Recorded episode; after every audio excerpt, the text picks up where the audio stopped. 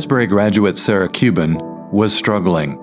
She had developed programs for years with HGTV and the DIY Network, but on this day, something was bothering her. And I went down to my desk that day and I wrote on a Post-it note, I want to be a part of stories that bring families together.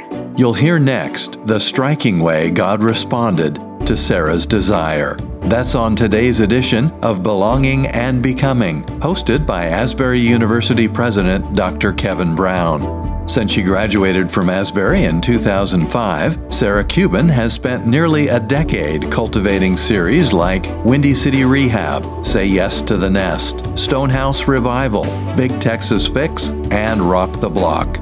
Grab some coffee and join Dr. Brown now as he talks with Sarah about how she got to where she is today as Vice President of Content for Magnolia Network. It is my distinct pleasure today to be joined by Sarah Cuban. Sarah is the Vice President of Content for the Magnolia Network. She's had a very successful media career, and she is a graduate of Asbury. So it's a blessing to talk to you today, Sarah. It's great to be here. You've done really well in media, and I'm excited to talk about that. But I was wondering if you could just sketch your background, where you grew up, and how you ended at Asbury. I am from Omaha, Nebraska. I heard about Asbury because several of my pastors went to Asbury, and then my stepbrother, Brent Gravy, also went to Asbury. I was planning on going to Baylor, mostly because there was a cute boy who was going to Baylor, so I was going to follow that cute boy to Baylor. And then at the last minute, my brother said, you should really go to Asbury. You could go to the Olympics. I had grown up a swimmer, and I was like, sold. I'm going to go to Asbury. And I remember just walking on that campus and feeling like, yep, this is exactly where I'm supposed to be. So I applied. I remember where I was when one of the admissions counselors, Ben, called and was like, you got in. And I remember getting the postcard saying that my roommate was going to be Andrea Tinsley from McMinnville, Tennessee. Even those earliest moments had such an impact on my life. Did you know you wanted to go into production and in media communications?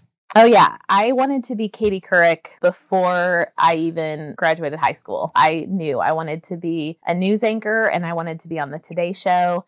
So, that was the reason I came, is because I wanted a career in media. So you mentioned the Olympics, and you did get to have an experience in Athens. Could you talk about that? How did that affect you? It was the whole reason I came to Asbury, was because I wanted to go to the Olympics. And obviously it wasn't the reason I stayed at Asbury, because, the whole experience changed my life. But Athens was awesome. I interned with CBC, which was Canadian Broadcasting Company. And it's funny because even now I'll get pitches from Canadian production companies who are like, this is going to air on CBC. And I always think of those days of like sitting in that basement of the International Broadcast Center logging footage, logging sailing from the Olympics, where we had to every time the wind blew a different direction, we had to mark it on the computer. Some days we'd spend our whole days just waiting for wind delays so that we could keep logging the sailing.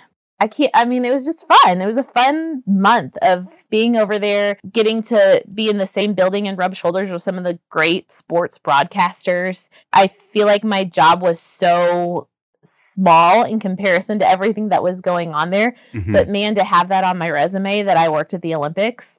Oh, yeah. That was pretty amazing. Sarah, you talked about the value of the Olympics, but also the value of just the Asbury experience in general. I like to, when I'm speaking to prospective students and parents, to say that Asbury is their story of belonging and becoming. So can you talk a bit about the impact Asbury has had on who you are now? Yeah. If I speak purely about my career, I don't know that I would have the confidence that I have right now had it not been for the training that I got at Asbury. I feel like they gave you this hands-on experience that wasn't just classroom, but it was real life practical skills out in the field. They give you so many opportunities to go out and have these real life experiences so that when you did apply for a job, you could say, oh, I did that, or oh, I've been a part of that. And because of that, I think it gave me this confidence to be able to walk out and be like, yeah, I know how to do this. I also think that Asbury gave me this amazing resume before I graduated that I don't think a lot of other programs give you. you know, I look at a lot of resumes for interns that come through, and a lot of them are like, I worked at our college campus station, or I've done projects for my university. And I've seen very few that are actual, I worked for CBC or NBC at the Olympics. Very few of those resumes actually have real life experience on there. I almost always hire the intern that has the real life experience. And I think Asbury gave that to me. You know, it's the reason that I am where I am today. Does that characterize what you would say to a 20 or 21, 22-year-old today, that you need to get real-world experience? Or what other advice would you give to a student who's looking to get into that field? I would say start at the bottom. I think a lot of students come out, especially after having really cool experiences in college, they graduate and they assume that, well, I've done this, this, and this, and I don't need to start. I mean, I could be a producer. I could be this. I could be that, whatever it is. It's like, no, you still got to pull cables. You still have to get people coffee. I mean, there are things that you do not want to do that you feel like are beneath you. And that's where people start to take notice. If you're willing to do anything, then people notice that. And that's how you get promoted within.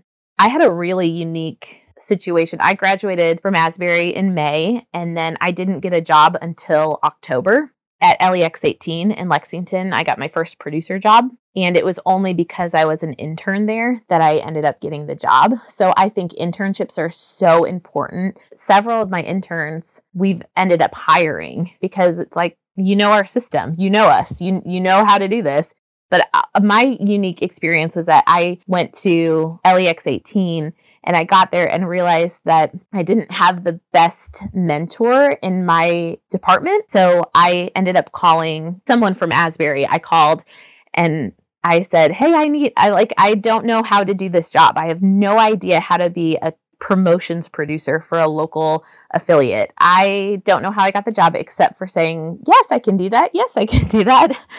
And so they connected me, Asbury connected me with a former graduate who was working in Washington, D.C. at the time. And so I started sending him scripts, some of my video spots that I was making, and he would critique them and say, this is what I would do differently next time, or this is how I would change this. And we did this for about a year, back and forth. And then one day he called and he said, do you want a job? So when I think of advice for, you know, college students or people who are just starting out, it's like, find a mentor, make everyone who is senior a mentor and really learn from them. Don't walk into a situation thinking that you know how to do everything. Whether or not you agree with them, you can learn something from everyone. Yes. Yeah, I am really resonating with what you're saying. When I was a faculty member and met with students often, there was so much angst about, I have to graduate and I have to get my dream job. And I don't know where this idea has come from that day one, someone needs to step into their dream job and it's supposed to be amazing. I think of how unglamorous some of my early jobs were, but I love what you're saying, to start at the bottom and to start somewhere. So this mentor you're working with in DC, they finally offer you a job. Do you mind tracing your career path from there? Yeah. So I started at LEX 18 and then a year later moved to WJLA in Washington, D.C. I worked for Stan Melton. That was the Asbury grad. And he was awesome. He had been in Dallas and several other places and taught me a lot about the news world. And it was a great 4 years that I worked for him. And while I was in DC, I went to grad school at Johns Hopkins and got my master's in writing. I was there through the Obama election and inauguration, which was really cool to be in DC during inauguration year. That was a lot of fun. And then I think I was graduating from grad school, and like that last semester of grad school, I had my appendix out and they found a tumor on my appendix that spread to my colon. And so then I ended up having like a foot of my colon removed. And I mean, it was like my thesis semester of grad school and that was happening. And it was the election year. Was it the election year? No, maybe it was a year after. Work was crazy. School was crazy. And I was super sick and stressed out all the time. And news is just a really stressful, it's a lot of like, hurry up, get it on the air. Everything's, you know, like just when you thought you had something set, everything changes, because that's just like news life. And I had been in it for about 6 years and my mom said to me, she's like, you cannot do this anymore. Like you are going to kill yourself if you continue down this path. And so I started applying for a job a day. I guess I applied for a job at DIY Network. I got a phone call from them and she said, this is Lizette from DIY Network. And I was like, DIY what? And she said, we're in Knoxville, Tennessee. And I was like, I don't even know where that is on a map. Like, I can't move to Knoxville, Tennessee. And she said, well, do you just want to send your resume and your reel? And I was like, well, that's fine. Sure. I'm happy to send that. And so I sent her all the stuff that they had asked for. And obviously they were calling for a reason. And I remember going back home that night and looking up Knoxville on just like Googling Knoxville and what it looked like. And I started looking for churches, and I was like, well, if there are churches there, I guess I could move to Knoxville. It'll be okay. It'll be okay. It'll be an adventure. I thought that I was going to move to New York or to LA. And so to move to Knoxville was like totally not in my plan. But I ended up moving 3 months later and was hired as a creative services producer for DIY Network.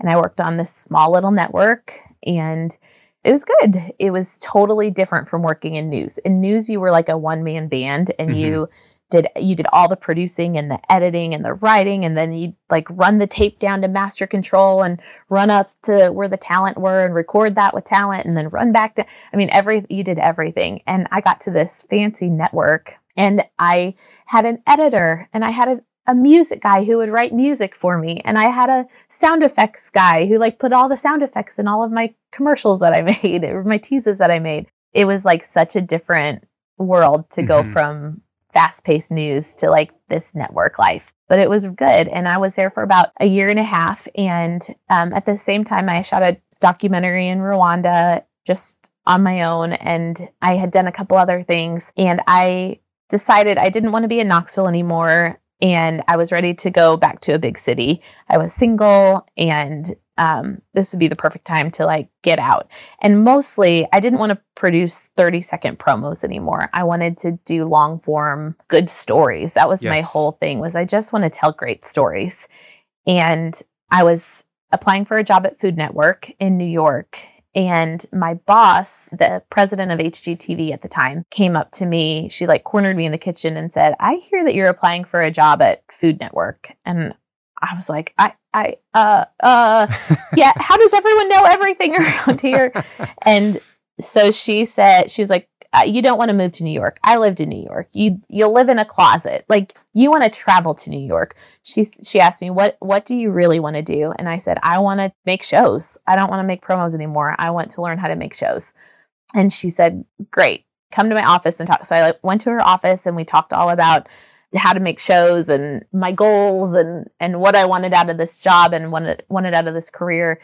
And the next day she said, there's a position open at DIY Network overseeing shows, series for the network. And she said, I want you to go in and tell the GM of DIY, this is exactly what you say. So the next morning I'm walking into work all ready to like walk into his office and tell him. And he was walking in behind me and he said, the little birdie sent me an email, come talk to me. And so I went up to his office with him, and he said, you're hired. I was like, what? Wow. I've never made anything longer than 30 seconds in my life, except for these like one-off documentary things. And he's like, yep, I'll teach you how to do it.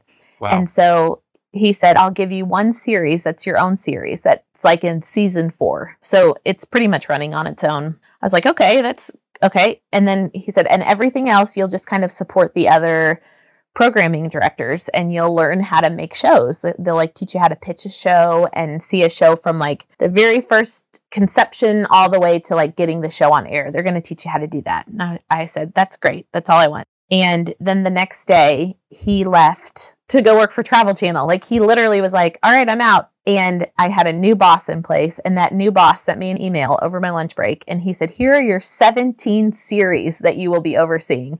So day number 2 on the job, I was overseeing 17 series for the network, and it was the hardest year of my life. And then I ended up being at DIY and HG merged, and so I was at HGTV for 10 years, and then Magnolia Network came up, and it was announced that Chip and Joe were no longer going to do Fixer Upper on HGTV, but that they were going to get their own network. We were going to turn DIY Network into Magnolia. And I had been sitting in a green light room, and there was a show that came up that was called My Alimony Dream Home. And I didn't think we should be doing that show. And no matter how justified the divorce was, I still felt like divorce is a death of a family and death of a dream. And my parents were divorced, and it was really hard as a kid. And so I really didn't feel like we should be doing that show. And I went down to my desk that day and I wrote on a Post-it note, I want to be a part of stories that bring families together.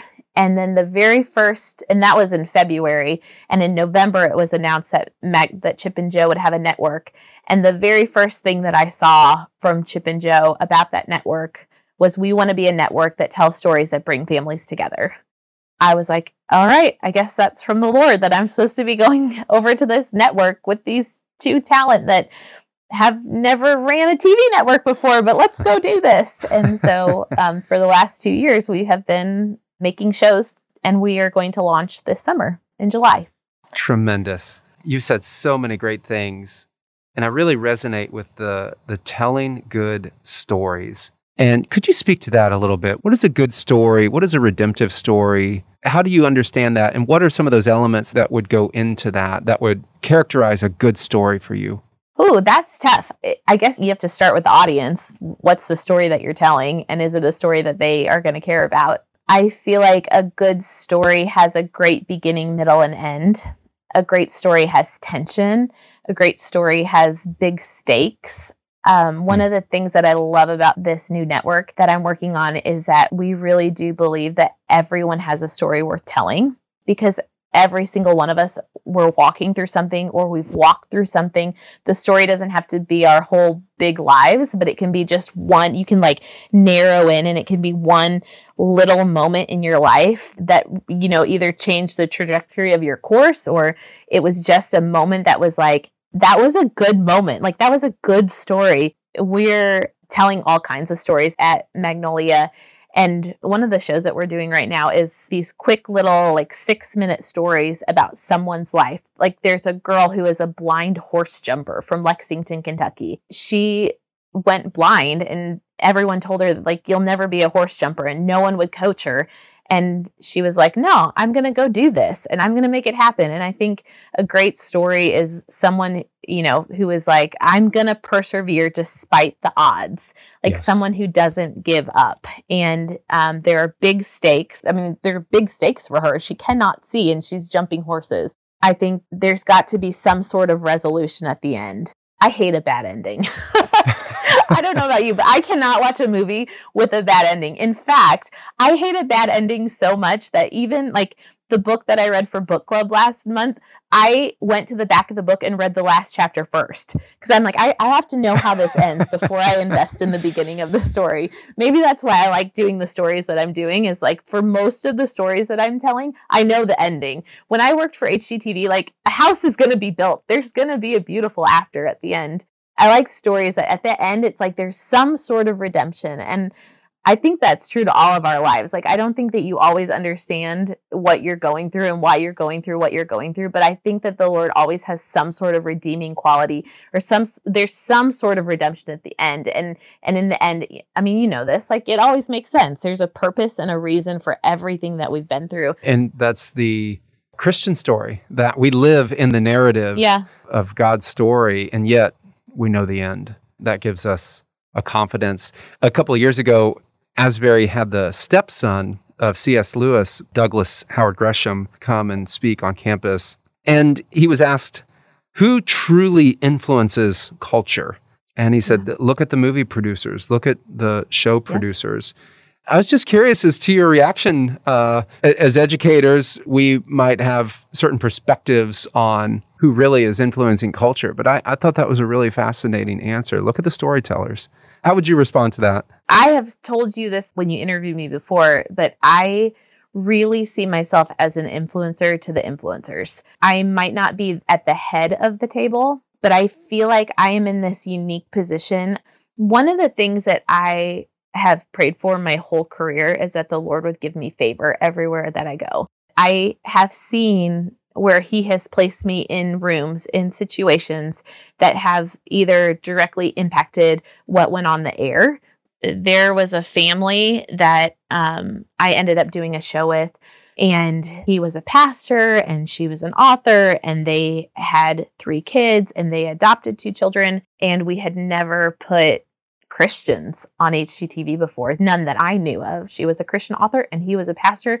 We didn't come out and say like, we love Jesus, you know, like it was like the first time that I was like, wow, I can have kingdom impact with the people that I bring to the 111 million homes watching our network, or that have our network available. And like, that was kind of a turning point for me. In the past, when I worked in news, like I just was reporting the news, and news happens and you just report the news, just tell the truth, just tell the story. But this was the first time that it was like, I remember talking to the talent, and I said, your influence right now is here, but putting you on with an audience of 111 million people, your influence is going to be up.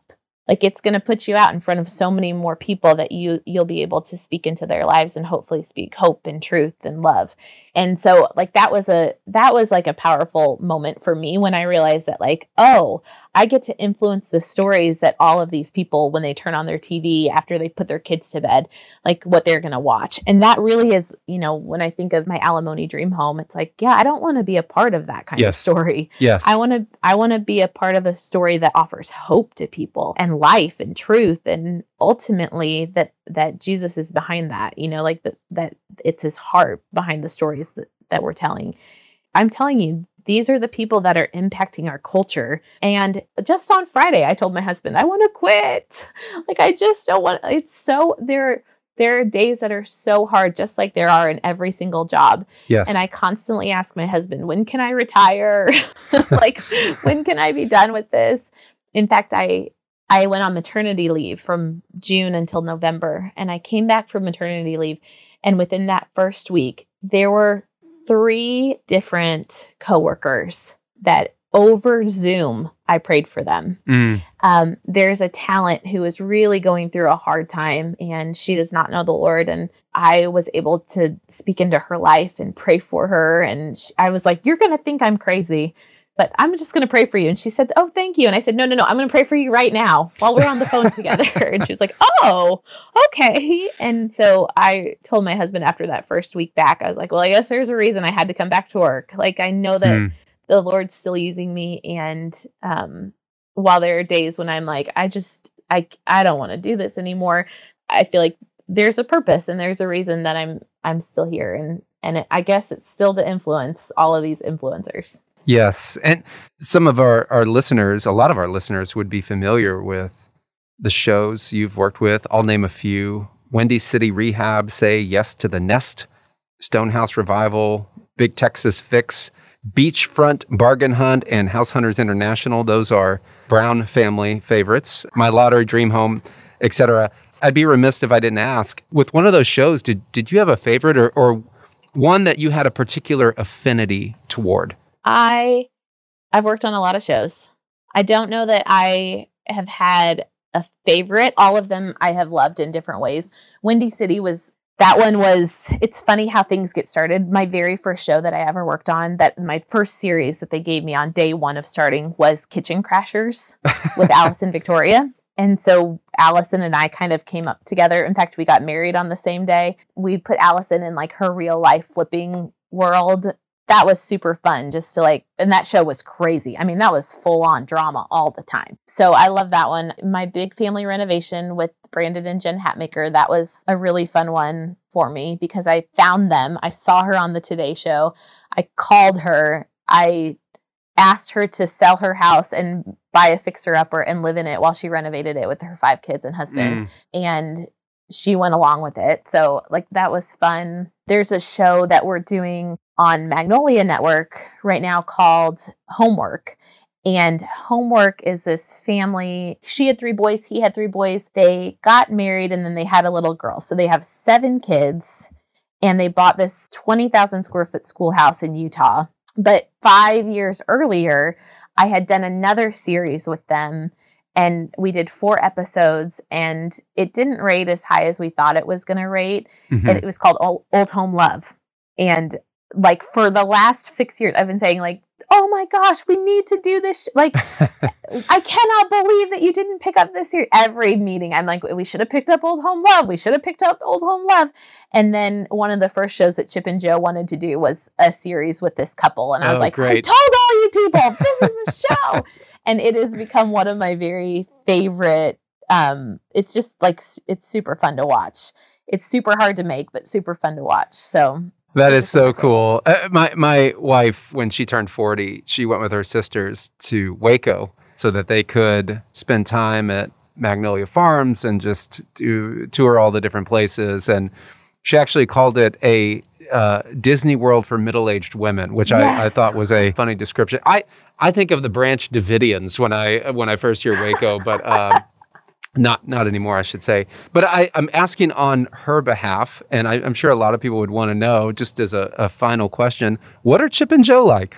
I'm sure they're amazing people, but I'd love to hear your experience of them. Yeah, Chip and Joe are super kind people. What you see on television is what you get in real life. Mm-hmm, mm-hmm. Chip is really funny. I love to hear Chip talk, because Chip, when he answers a question, he'll talk and talk and talk, and he'll just keep saying, like, I'm going to land this plane. I'm going to land it. And then he keeps going. But he's funny. They love each other so much. Mm-hmm. Joe is super creative. They're very smart. I remember 2 years ago when I was like, what am I doing? Like, I'm giving up my whole career at HG. I will say that everyone thought we were crazy to jump ship at HG and go over to launch this network. Mm. And maybe we are crazy, but it's been a fun, crazy 2 years. But I remember thinking, like, should I really be doing this, launching this network with these two people who know nothing about running a television network, like know nothing about our world, know nothing about how to make television shows. And one of the things that Chip said that really resonated with me was, we might not know how to do that, but maybe that's why this is going to be so successful, because we're going to do it different than they've ever done it before. And that's what I love. They're super creative. And they're like, when people ask, you know, we can't do that, they'll say, well, why not? Like, how can we do it then? Let's figure out how to make this happen. Yes. And that's what I like. They're just dreamers, and they'll keep pushing until they figure it out. So they're awesome. That's wonderful. Sarah, you're awesome. Thank you so much. I know you are super busy. Thank you for taking the time to talk today, and continue to let your light so shine for the edification of others and the glory of God. And among other responses, one is just simply thank you. I hope to see you in person sooner than later. And again, thanks for taking the time today. Yeah, thanks so much. We hope you've enjoyed today's interview, and we invite you to join us next time for part 2 of Dr. Brown's discussion with Asbury Theology Professor Tom McCall on Wesleyan theology and why it matters today. In the meantime, if you have any questions or comments on the podcast, we encourage you to email us at belong@asbury.edu. Belonging and Becoming is a production of Asbury University.